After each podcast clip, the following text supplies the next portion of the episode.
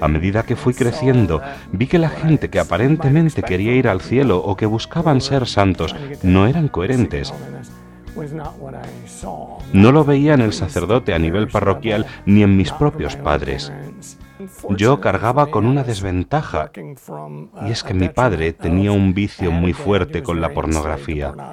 Por tanto, los siete chicos en la familia descubrimos su almacén de pornografía a una edad muy temprana. Pero la gente que trabajaba ahí parecían niños grandes. No eran fieles a sus esposas. Nada de integridad. Fue como ver lo peor de lo que hay en el hombre. Yo andaba con este tipo de personas, por lo tanto vivía una vida de fiestas y borracheras. Le dije, papá. Me dijo, sí, hijo mío. Le dije, ¿estás vivo? Y me dijo, nunca he estado tan vivo.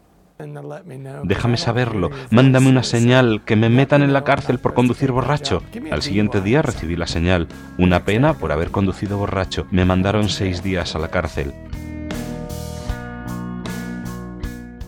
Amigos, ¿qué tal? Bienvenidos a Cambio de Agujas. Nuevamente esta semana nos encontramos con Mike, que el otro día nos dejó un poco con la intriga, ya que él pedía una señal al Señor y esa señal le llegó estando en la cárcel. Mm, vamos a continuar hoy con Mike. ¿Cómo usó el Señor esta pena, esta pena que te impusieron y bueno, el estar allí, esos seis días de cárcel, como nos contabas anteriormente? Ahí estaba solo con la peor compañía que era yo mismo. Tuve mucho tiempo para pensar sobre lo que escogía y lo que estaba haciendo. Um, Algunos negros vinieron de una iglesia bautista local. Iban a hacer una reunión para tratar la Biblia y nos preguntaron si alguien quería ir. Treinta de nosotros nos apuntamos. ¡Qué bien! Hay algo para leer. Así que nos pusimos en fila y entramos en una habitación pequeña con sillas. Nos sentamos y nos dieron ese discurso. Dios existe y su Hijo vino. Y yo pensaba, ya, ya, ya he escuchado todo esto antes en el movimiento carismático y en la iglesia. Claro que sé todo esto. Y yo pensé, ¿cuándo vamos a abrir la Biblia? Y el hombre dijo, si alguien quiere pedir a Jesús que entre en su vida, que salga aquí y rezaremos sobre él. Yo me decía, ahí delante de esa gente, yo no voy a salir ahí. Y uno de los negros se acercó a mí y me dijo, tú, tú sabes quién es Jesús, ¿verdad? Yo, sí, sí lo sé. Me dijo, bien, tiene algo especial para ti. Ven aquí delante. Vale, así que me levanté y fui delante. Estábamos unos 20 de nosotros ahí y nos dijeron simplemente cerrad los ojos y rezad esta oración.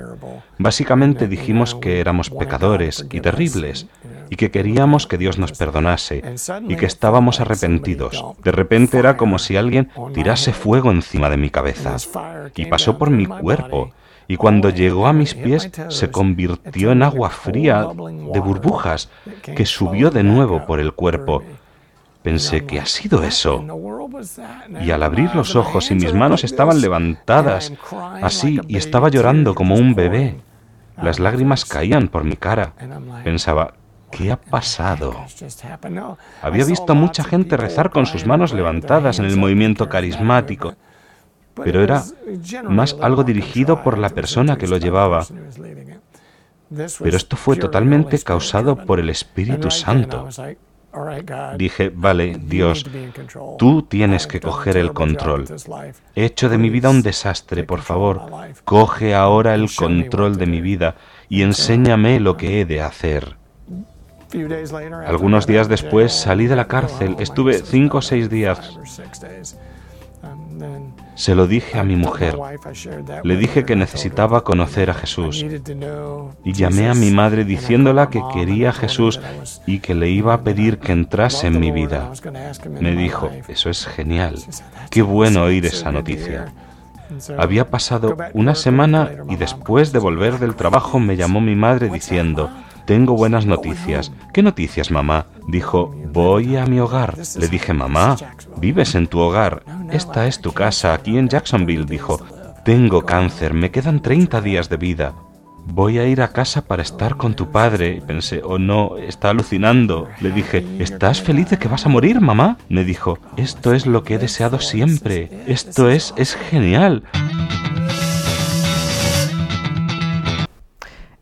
¿Qué pensaste tú cuando la escuchaste? ¿La, entendiste?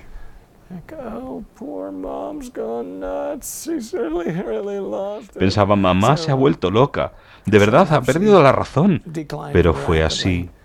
Su salud empeoró rápidamente y una hermana mía de Georgia, que se había desviado, tenía adicción a las drogas, vino a Jacksonville con sus cuatro hijos y terminó viviendo con mi madre. Y mi madre al final fue a vivir con su hermana, que era quien la cuidaba. Cuatro o cinco de nosotros hacíamos turnos para estar con ella, especialmente cuando estaba más cerca de la muerte.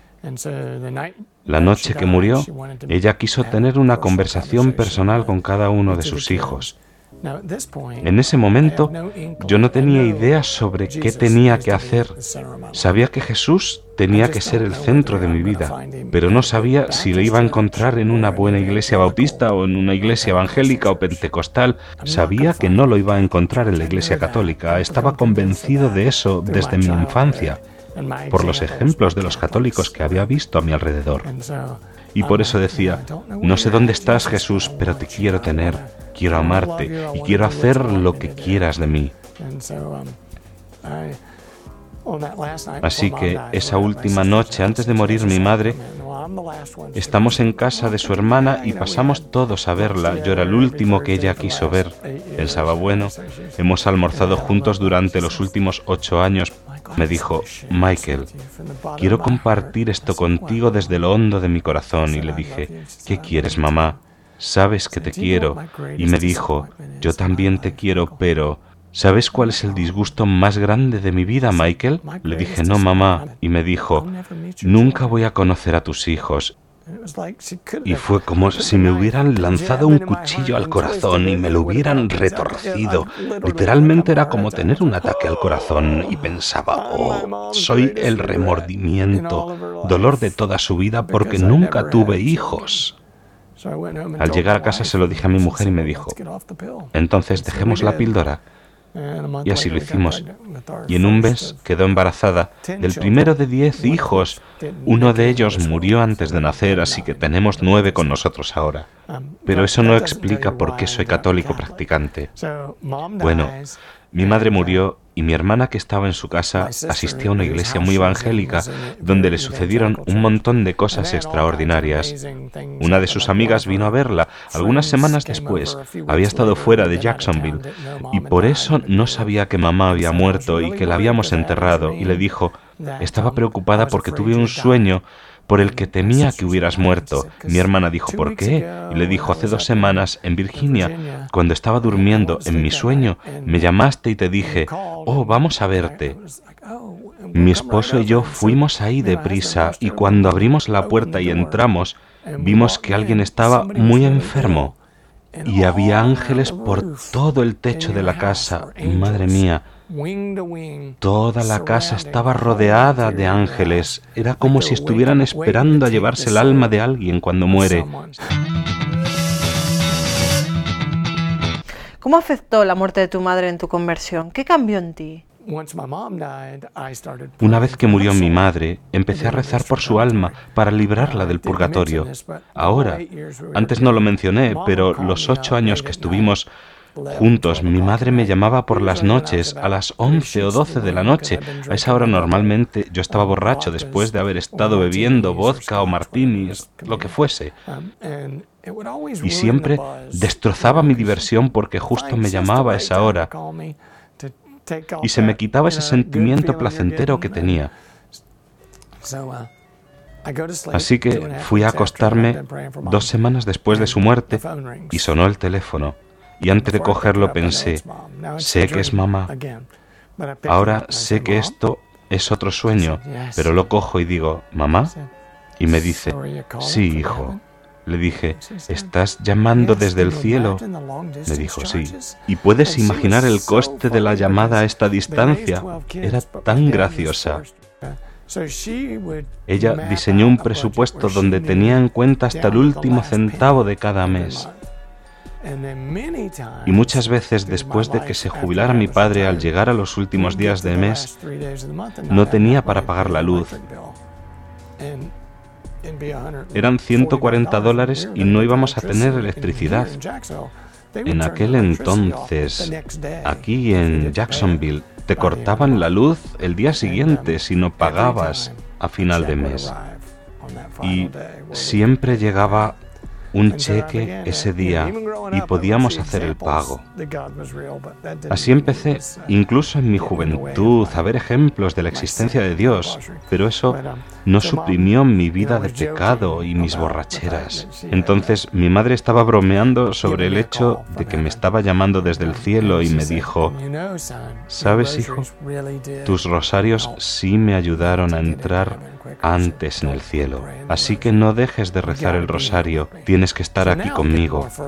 Entonces rezaba con más fervor el rosario porque me dije, qué bueno, esto verdaderamente es algo que funciona. Mi esposa y yo empezamos a ir a la iglesia periódicamente. No me confesaba ni nada. Llegados a este punto, dejé de beber y dejé la pornografía porque me dije a mí mismo, si tengo que dejar uno, dejo los dos Vale, dejas la pornografía, dejas el alcohol. ¿Cómo pasas a ser una buena persona, digamos un buen católico? Empecé a pensar, ¿qué tipo de persona tengo que ser? Cuando mi madre murió, ella quería que yo tuviera el cuadro del Sagrado Corazón que colgaba en nuestra casa mientras crecimos. Cuando nos enterábamos de que estaba enferma, mi esposa y yo le pusimos un marco nuevo. Supimos que le quedaban de tres meses a un año de vida y pensamos que iba a ser un año. Murió 29 días después del diagnóstico. Bueno, el Sagrado Corazón estaba en la sala de estar de mi casa y como sabía que Jesús es el Hijo de Dios, yo me sentaba en el sofá y hablaba con él. Decía, Señor, quiero servirte, pero no sé a qué iglesia debo ir. Pat está en una iglesia bautista muy buena y Bob está en la evangélica. ¿Dónde te puedo encontrar? Muéstrame el camino.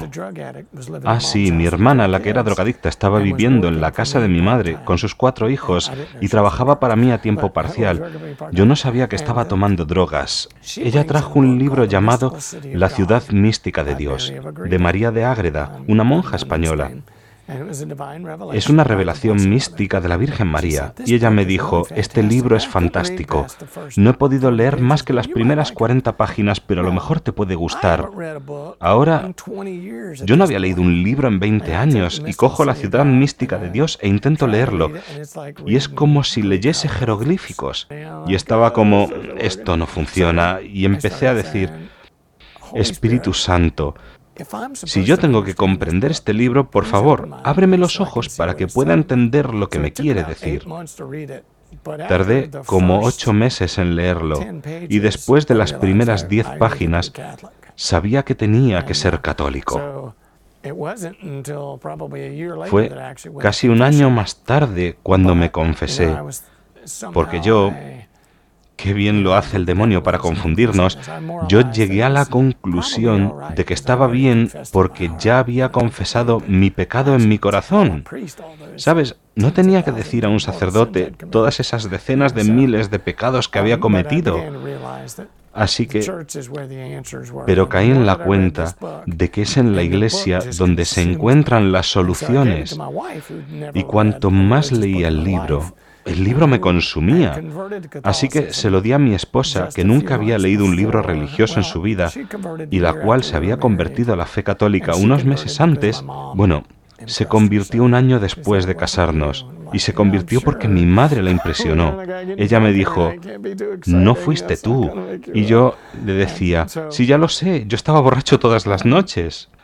Yo sabía entonces que yo necesitaba mucha ayuda.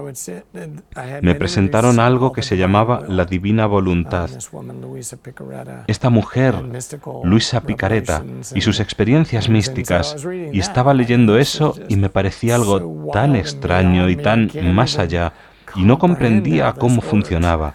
Así que estaba rezando así, Señor, ¿qué tengo que hacer? Solo tengo que hacer la divina voluntad. Y el Señor me dijo, no, necesitas conocer la fe.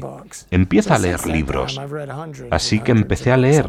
He leído cientos de libros de la fe y escritos de los santos. Es asombroso cuánto Dios quiere enseñarte. Tienes que abrirte y estar disponible a Él. ¿Cómo empezaste esto del apostolado con los jóvenes? Yo estaba sentado mirando el cuadro del Sagrado Corazón. Vale, Señor, pero no entiendo cómo me hice tan mala persona cuando pensaba en mi corazón que era bueno. Pensaba que era bueno, pero estaba tan podrido. Y me contestó diciendo, pero no lo sabías. Y pensaba para mí, pero ¿y qué va a pasar con todos los otros niños que no saben? Me dijo, enséñaselo tú a ellos. Voy a volver un poco hacia atrás. Había oído esas palabras del Señor dos veces antes en mi vida. La primera vez en una conferencia carismática cuando estaba en octavo grado. Todos tenían sus manos levantadas. Éramos 600 en la sala, niños, adultos. Estábamos todos rezando con las manos levantadas. Había gente hablando en lenguas y cantando y escuché una voz decir, te llamo a enseñar. Abrí mis ojos y miré a mi hermana y le dije, ¿qué me estás diciendo? Me dijo, no te he dicho nada, solo estoy alabando al Señor. Y no estaba nadie a mi otro lado y pensé, ¿cómo? ¿Dios me está hablando? Estuve solo algunas noches ahí. Dios, ¿qué voy a enseñar? No sé casi nada, ni siquiera veo las escrituras, soy católico, no leemos la Biblia, no sé de qué puedo hablar. Y lo olvidé. Bueno, cuando estaba en la cárcel y tuve esa experiencia, cuando tenía levantadas mis manos y me caían las lágrimas, oí la misma voz que decía, te llamo a enseñar. Pues eso, cuando estaba sentado en el salón hablando con Jesús y diciéndole, ¿qué pasa con los otros jóvenes? Me dijo, enséñales. Y pensé, yo no puedo enseñarles. No me gustan los jóvenes, no voy a trabajar con ellos. Y eso fue después de que Dios me hablase. Puedo llevar un grupo de adultos de estudio de la Biblia. Los únicos adolescentes que conocía eran mis sobrinos, que eran muy rebeldes y no querían a sus padres y estaban muy metidos en las fiestas. Y no les gustaban ir a la iglesia porque pensaban que era una tontería, así que... Y decía que no podía hacer eso. Y fui a hablar con mi párroco y me dijo, tienes que ser el próximo líder del grupo de jóvenes. Y le decía, ah, bueno, voy a ver, padre, pero no puedo conducirlo, lo tengo prohibido. Y le dije, ¿qué clase de persona soy para esto? He sido penalizado. Y me dijo, pues entonces no lleves a los jóvenes a ningún sitio. Y le decía, ok. Y una semana más tarde había terminado de leer el libro La ciudad mística de Dios. Y estaba hablando con Jesús diciendo, ah, no puede ser que me estés pidiendo esto, tiene que ser mi subconsciente. No puedes estar pidiéndome enseñar a jóvenes, no sé nada. No me gusta tratar con jóvenes, ¿sabes? No queremos niños. No puede ser que me estés pidiendo eso. Si de verdad quieres que empiece con un grupo de jóvenes y que les enseñe, vas a tener que mandarme a alguien para que me ayude. Y entonces al día siguiente estoy en el coro de la iglesia cantando. Era muy activo, aunque todavía no había acudido a la confesión, pero, ¿sabes? Me sentía muy santo y estaba seguro de que podía sacar brillo a mi aureola. Así que al día siguiente, después de cantar, un hombre joven se me acerca y me dice, ¿eres tú Mike Harden? Y le dije, sí, yo soy. Y dice, yo con algunos de mis amigos hemos estado en algunas conferencias en un sitio de Ohio que se llama Steubenville. Y estos retiros son muy dinámicos y queremos hacer un retiro para los jóvenes aquí. Y les dije, oh, eso está muy bien. Y dijo, el párroco me dijo que necesitábamos tu permiso para hacerlo. Decía yo, oh, supongo que soy el líder del grupo de jóvenes ahora. Y le dije, la única manera de que podemos hacerlo es si tú me ayudas a poner en funcionamiento esto. Y dijo, estaría encantado, así que hicimos un retiro y empezamos un grupo de jóvenes.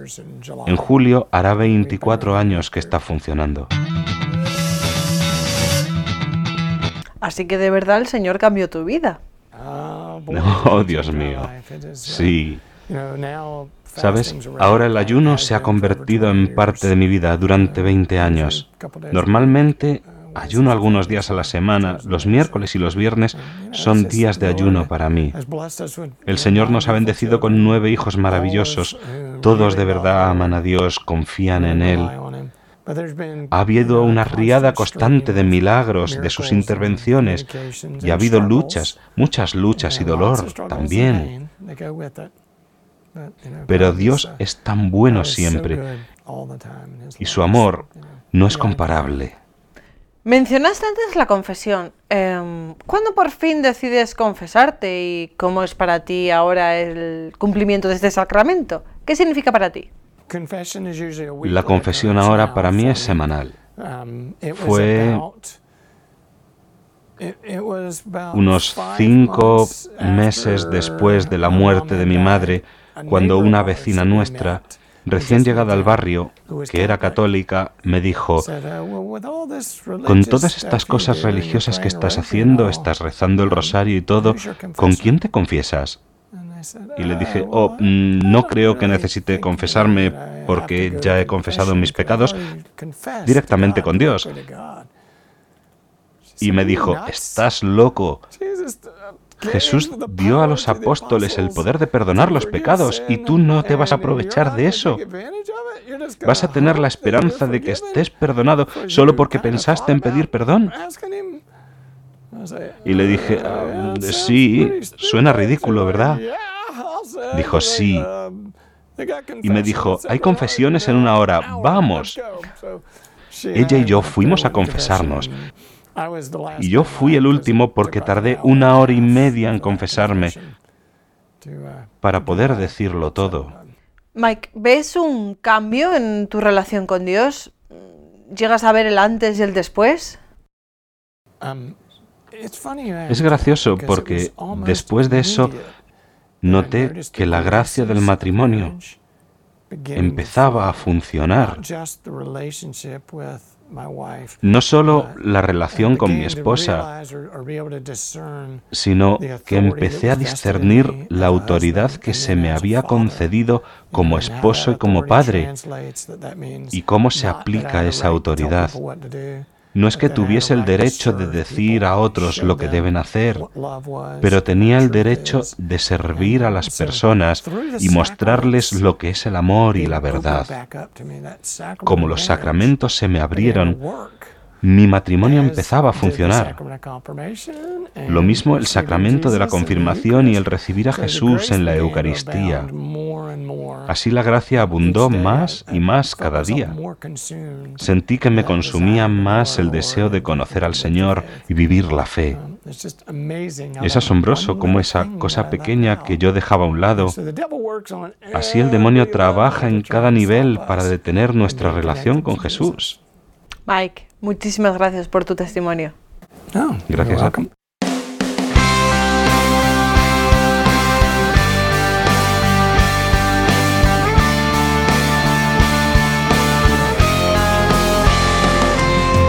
Amigos, ayuno, confesión, misa diaria a ser posible. Dios nos marca un camino, ¿vale? Y nosotros a veces nos desviamos de él, o no terminamos de entrar. Veis que el testimonio de Mike es como que quiero entrar, ¡ah! no entro. Quiero entrar, ¡ah! vuelvo a fallar. El camino que tiene Dios para nosotros está marcado y nosotros tenemos que hacer lo posible por seguirlo. Él nos espera al final. El rosario, el rosario es importante. Me ha gustado todo, todo lo que nos ha contado Mike sobre el rosario, sobre cómo su padre y su madre le daban las gracias y cómo ellos pasaban al cielo Qué bonito, qué bonita relación. Después de muertos, mirad Mike cómo sigue esa relación con sus papás. Amigos, no os desvíes del camino, o por lo menos intentar no hacerlo demasiado. Gracias, gracias por estar ahí.